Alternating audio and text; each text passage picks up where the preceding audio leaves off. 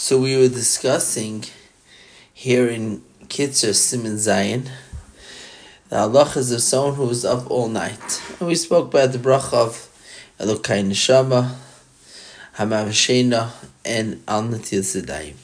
We ended off that about Birchas HaTorah.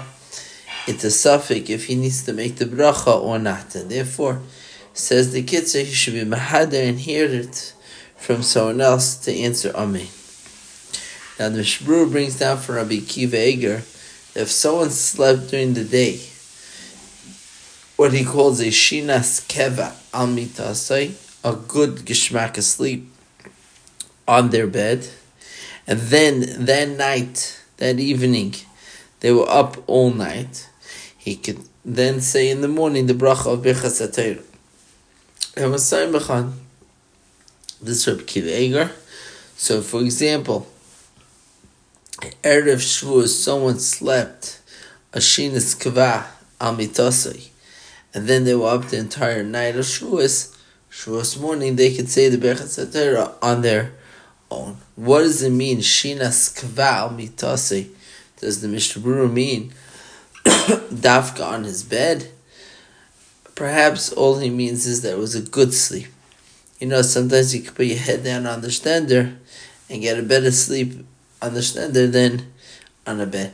So, Birchas HaTorah, one should hear from someone else unless he slept during the day before the night that he's up all night. If one is hearing the Birchas HaTorah from someone else, so then after the brachas, he says right away the pesukim in order that the brachas bechal on some kind of limud. Rabbi Shaya has interest in tshuva b'nigea, someone who is awake all night.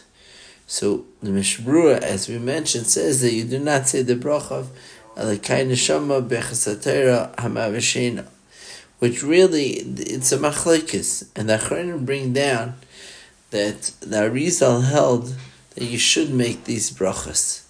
And we have a rule that wherever there's a machlekis between nis in nigla, and kabbalah has a achra. Kabbalah says that this is what you should do. We follow kabbalah. So the Shaila was asking that since there's machlekis paiskim over here, but there's a clear psak in kabbalah pida Arizal to make the bracha, why don't we make the bracha? Says Rabbi Shaya, that rule that kabbalah is machria, that's referring to something from the Sefer HaZoyer or Tikunim, which is Divrei Tanoim. But Kisvei Ari or other svarim similar to that, even though they were great, but they're not any greater than one of the paiskim. And therefore, it just adds to the machlekes of paiskim that we have in front of us, and it's not machria. So Moshe is saying over here that even though the Arizal held that one should make the bracha, but that's not going to be machria, the machlekes of paiskim. Moshe does end off, even though you're not yotze according to the le'vosh by hearing the bracha from someone else, but we have no other eitzah. We discussed this early in an earlier share. So to sum up, someone who's up all night, Al Netilas Yadayim he could say if he goes to the bathroom, Birchas HaTorah he could say if he slept during the day before the night, Elokeinu Neshama hama v'shena if he's not able to find someone else, so then we came out that he could say it himself. Now, the Mishnah Berurah does tell us that someone who sleeps during the night, shisin nishmin, 60 breaths, he can say these brachas. And the next show will discuss this more.